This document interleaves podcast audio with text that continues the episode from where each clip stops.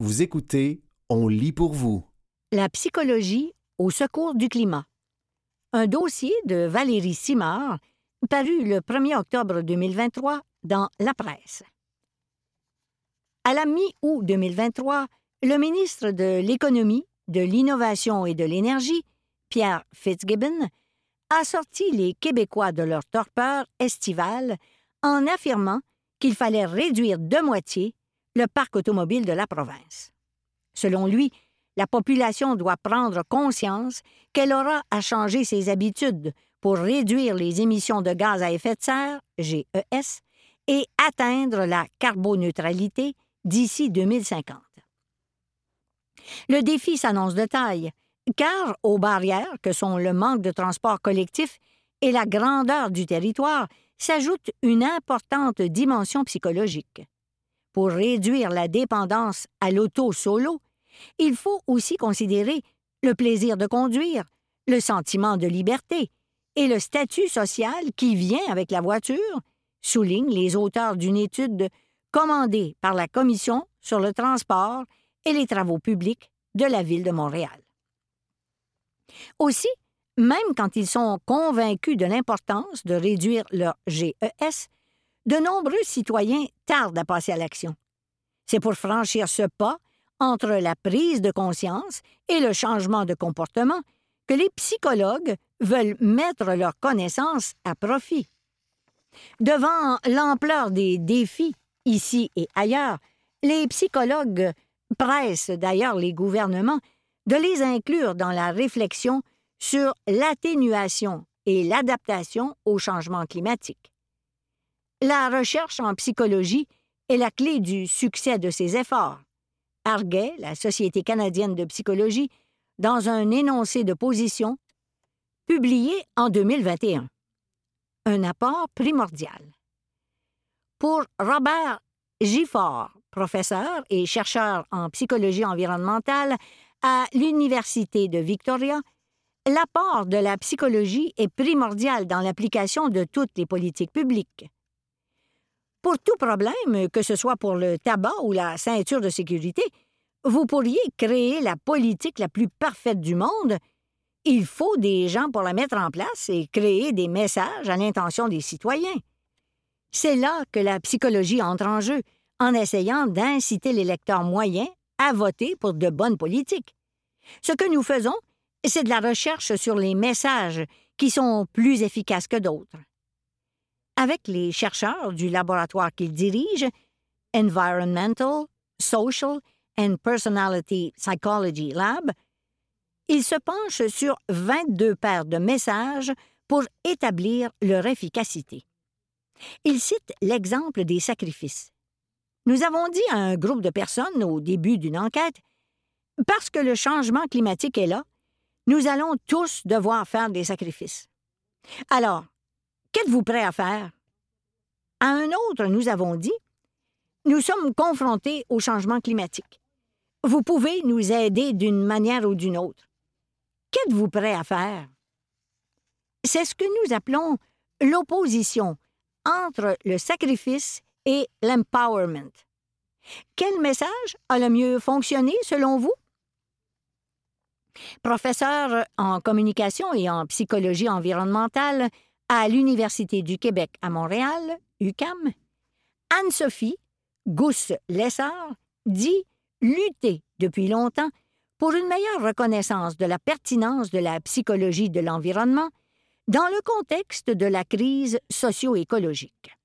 Ce vaste champ d'études qui touche à la communication, au travail social et à la sociologie est peu enseigné au Québec. Il s'intéresse tant à l'impact de l'environnement sur le bien-être humain qu'à l'inverse. Tant pour le changement de comportement que pour l'adaptation aux conséquences du réchauffement climatique, la recherche en psychologie environnementale peut amener de nouveaux éclairages. Pense celle qui est sollicitée par différents organismes intéressés à la transition écologique. On voit beaucoup sur le terrain le fameux modèle du déficit d'information. On se dit que les gens ne sont pas assez informés, alors on leur donne plein d'informations en pensant qu'ils vont agir. Or, ce n'est pas suffisant. Le fait de savoir ne veut pas dire qu'on est motivé à agir ou qu'on a le pouvoir d'agir, dit Anne-Sophie Gousse-Lessard. Pour déterminer les différentes phases de changement dans lesquelles se trouvent les individus, les études psychographiques sont fort utiles.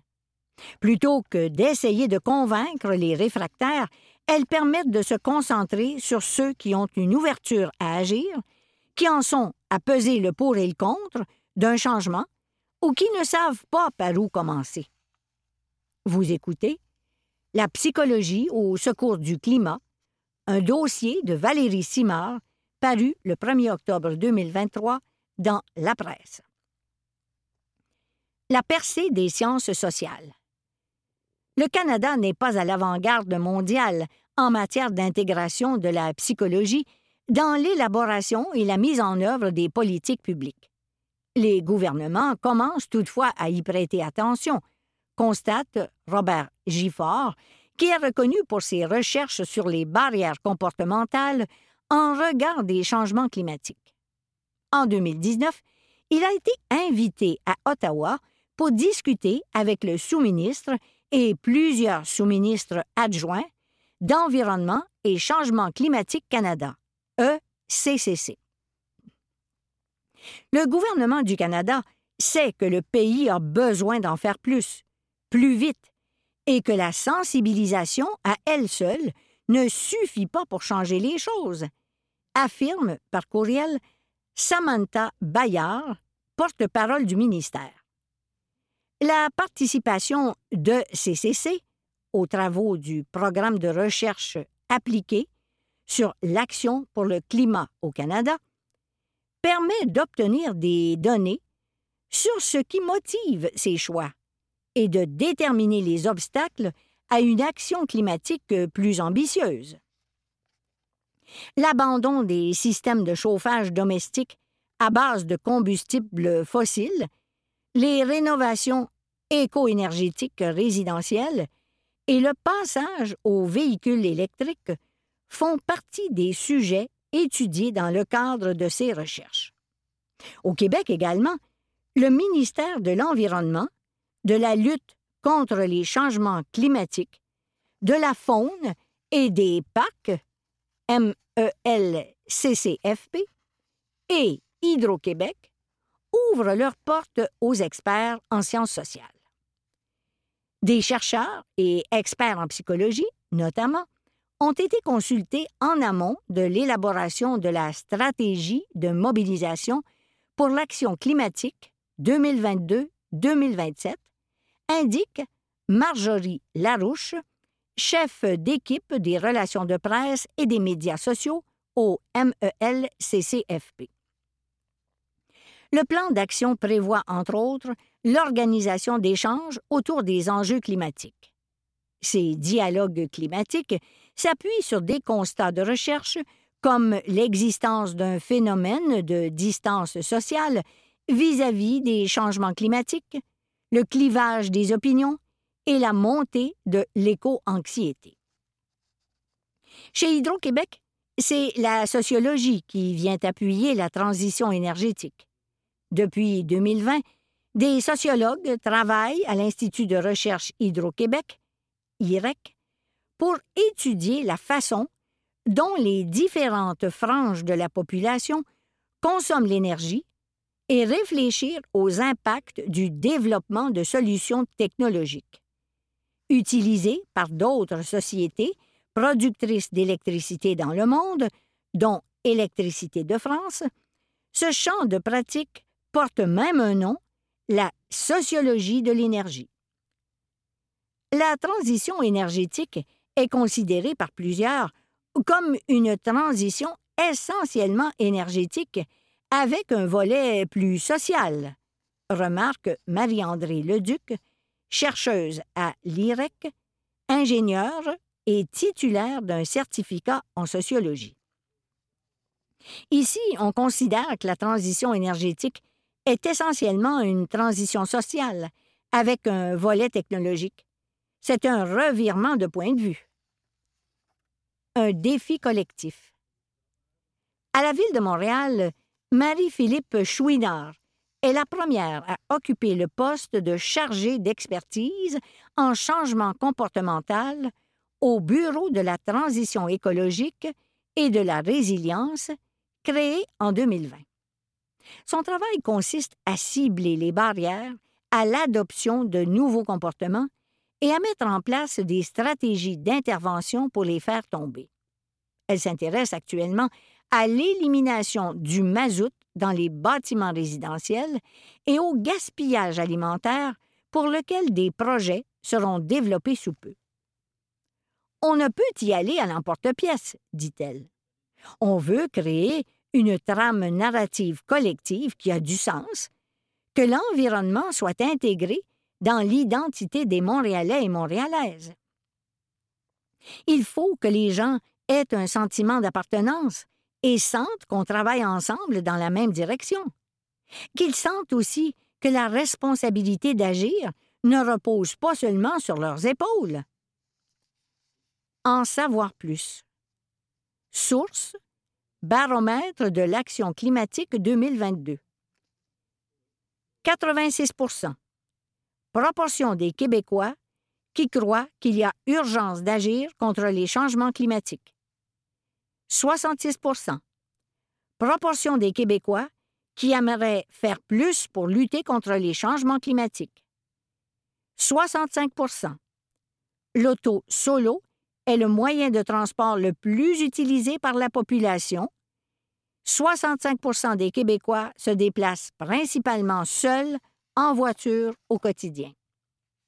Source Étude de potentiel de réduction des impacts du gaspillage alimentaire par les citoyens montréalais avec une approche cycle de vie, CIREG.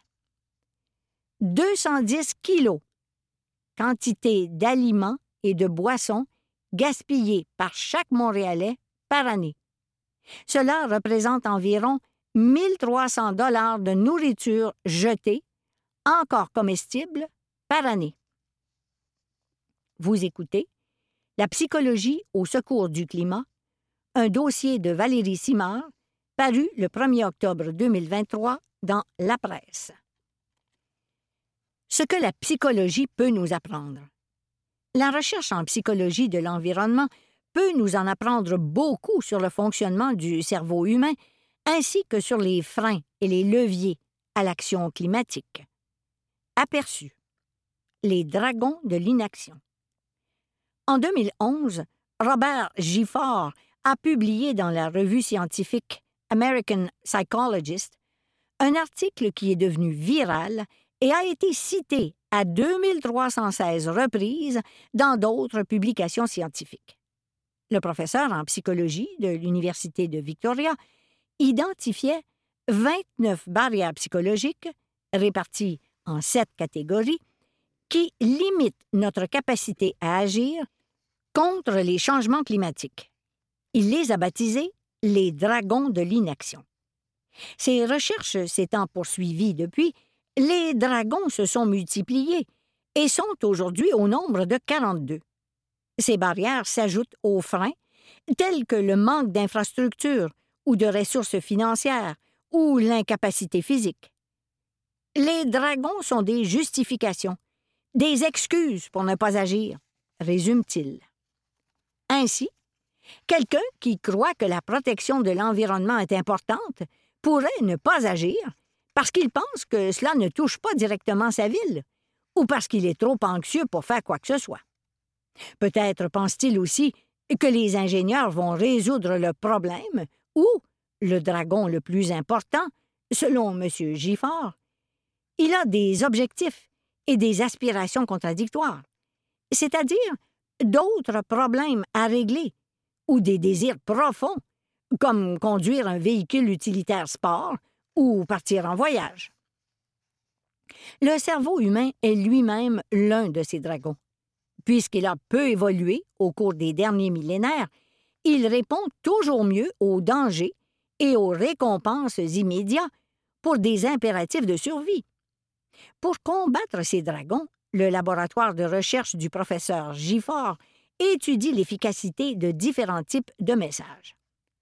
Entre dire le problème est là, à Outremont ou en Uruguay, le premier sera plus efficace. Tout comme de dire que le changement climatique a des conséquences maintenant plus tôt qu'en 2050. Ce n'est pas sorcier, mais on voit beaucoup de messages qui ne vont pas dans la bonne direction, selon Robert Gifford. Les chercheurs en psychologie n'ont pas trouvé de message universel qui serait une clé de voûte. Nous avons besoin de messages différents pour des populations différentes qui ont des comportements différents qui affectent l'environnement, comme le transport, l'alimentation, le chauffage domestique, expose Robert Gifford. Au-delà de la carotte et du bâton.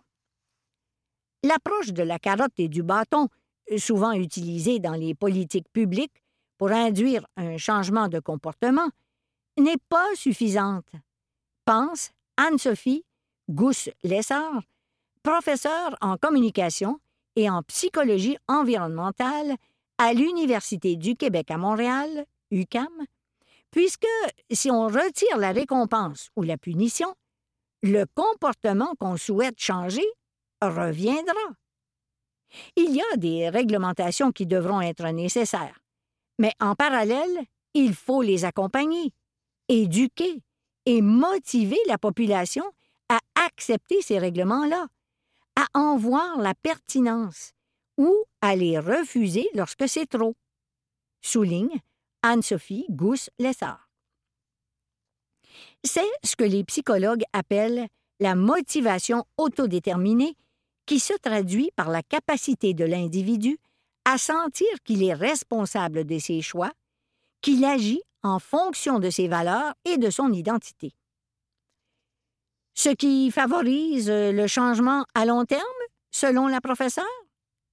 Donner aux gens le pouvoir de faire des choix, renforcer leur sentiment de compétence en les amenant à sentir qu'ils peuvent agir et soutenir leurs besoins d'affiliation sociale avec des stratégies de participation citoyenne. Face au déni climatique. Malgré un large consensus scientifique, une frange de la population ne croit pas au changement climatique ou à leur origine humaine.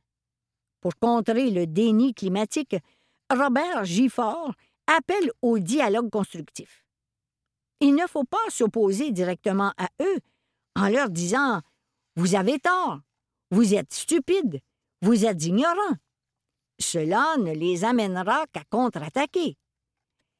La meilleure chose à faire, face à un négationniste, est de lui demander ce qui est important pour lui. Beaucoup finiront par comprendre que ce qui est important pour eux, leurs enfants, leurs petits-enfants, la chasse ou leur santé sera affecté par le changement climatique. La peur et l'espoir avec minutie. Pour évaluer le rôle des émotions dans la perception et l'action climatique et identifier les leviers d'action, un chercheur de l'Université de Genève, UNIGE, a revu systématiquement toute la littérature de 2015 à 2020 traitant des émotions et du changement climatique. Il ressort de cette étude, publiée dans Current Opinion in Behavioral Sciences, que les émotions ressenties sont un meilleur indicateur de l'adoption de comportements durables que des facteurs sociodémographiques comme l'âge, le sexe ou l'orientation politique. Or, dans les communications, la peur et l'espoir doivent être utilisés avec minutie afin de ne pas susciter l'immobilisme, selon Tobias Brosh, professeur de psychologie du développement durable et auteur de l'étude. Enfin, son étude confirme l'effet de renforcement du warm glow, l'émotion positive qui suit un geste positif et son rôle dans l'adoption de comportements durables. Influence ou manipulation? Alors que la psychologie a été utilisée par les publicitaires pour induire des comportements d'achat et par les créateurs des réseaux sociaux pour accaparer notre attention, son usage pour promouvoir l'adoption de comportements éco-responsables soulève des questionnements éthiques. Doit-on se préoccuper de l'utilisation du marketing social par les gouvernements, même si l'objectif est de générer des effets bénéfiques pour la collectivité? Cette perspective critique est absolument essentielle, affirme Anne-Sophie Gousse-Lessard de l'UCAM. Il faut former la relève pour qu'elle apprenne à ne pas seulement appliquer des techniques de manipulation et de changement de comportement, mais à avoir une approche réflexive, systémique, pour comprendre les enjeux à différentes échelles d'analyse. Pour Robert Gifford de l'Université de Victoria, la ligne à ne pas franchir est celle du mensonge. Il va de soi qu'aucun message ne doit comporter d'éléments erronés ou faux, même pour une bonne cause. Vous écoutez La psychologie au secours du climat, un dossier de Valérie Simard, paru le 1er octobre 2023 dans La Presse. Du bac à compost à l'auto-solo. Les sciences sociales amorcent leur entrée dans plusieurs institutions publiques et organismes qui travaillent à la mise en œuvre d'une transition écologique et énergique.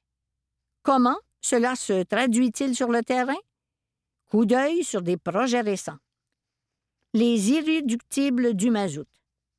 Environ 20 000 résidences montréalaises ont encore le mazout comme principale source de chauffage.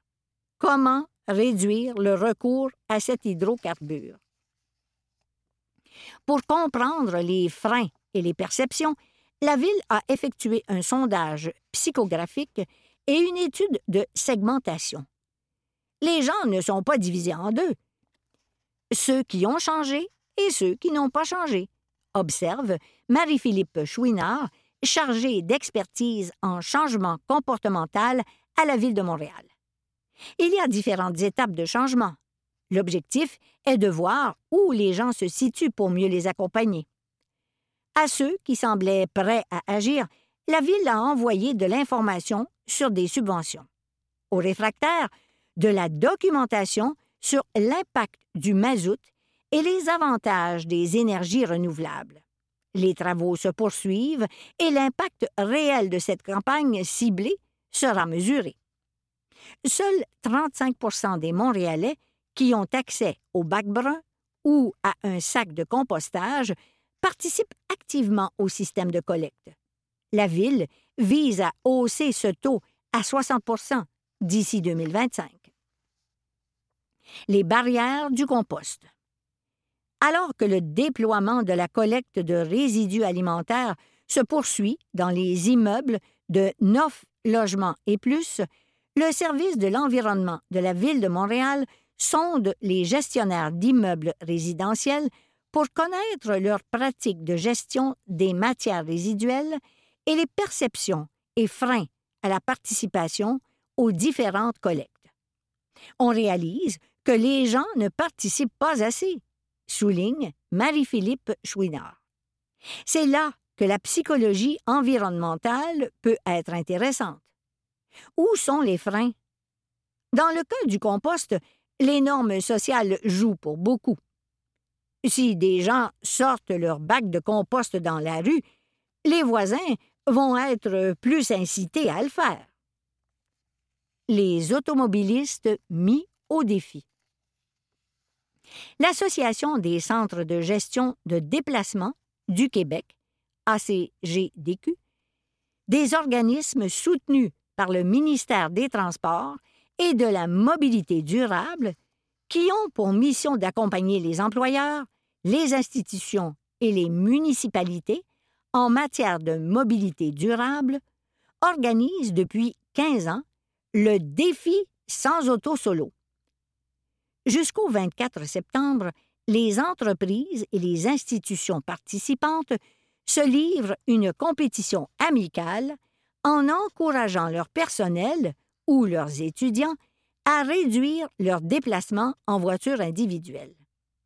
L'idée est de s'appuyer sur cette psychologie humaine qui aime jouer. Il y a plein de prix à gagner, souligne Aline Berthe, présidente de l'ACGDQ et directrice générale de Movia. Dans ses actions de mobilisation, l'association décerne aussi des prix aux organisations qui font figure de modèle. Des sociologues chez Hydro. En partenariat avec l'Université Laval, les sociologues de l'Institut de recherche d'Hydro-Québec, IREC, mènent une étude sur la consommation énergétique des familles, leurs contraintes et leur inclination à déplacer leur consommation hors des périodes de pointe. L'objectif est de voir comment on peut les accompagner dans la transition énergétique qu'on regarde avec la lunette de la transition juste, indique la chercheuse Marie-André Leduc.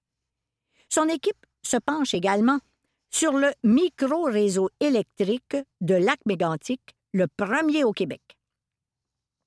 Un sociologue regardera comment les communautés vont s'organiser en contexte de transition énergétique et documentera les éléments facilitant et les difficultés liées à l'implication citoyenne. C'est aussi une étude de cas pour voir comment envisager la transition énergétique dans d'autres municipalités, précise Justine Langlois, sociologue et chercheuse à l'IREC. Mobiliser les entreprises. Excellence industrielle Saint-Laurent offre des services conseils aux entreprises, notamment en développement durable et en mobilité alternative. Dans son approche auprès des entrepreneurs, le commissaire en développement durable, Sylvain Foulon, met en pratique des stratégies empruntées à la psychologie environnementale. Au plus récent constat sur les changements climatiques, il accole des projets d'impact qui font rêver. Je leur dis Imaginez si vous aviez des panneaux solaires à la grandeur du toit ou un toit végétal. Les employés seraient heureux. Vous feriez la fierté du parc industriel. Ainsi, il a convaincu une entreprise qui souhaitait planter un arbre d'aménager tout un jardin avec ses employés. Lors de l'élaboration d'un plan d'action, il suscite aussi l'adhésion des dirigeants en les impliquant dans le processus. C'était La psychologie au secours du climat, un dossier de Valérie Simard paru le 1er octobre 2023 dans La Presse.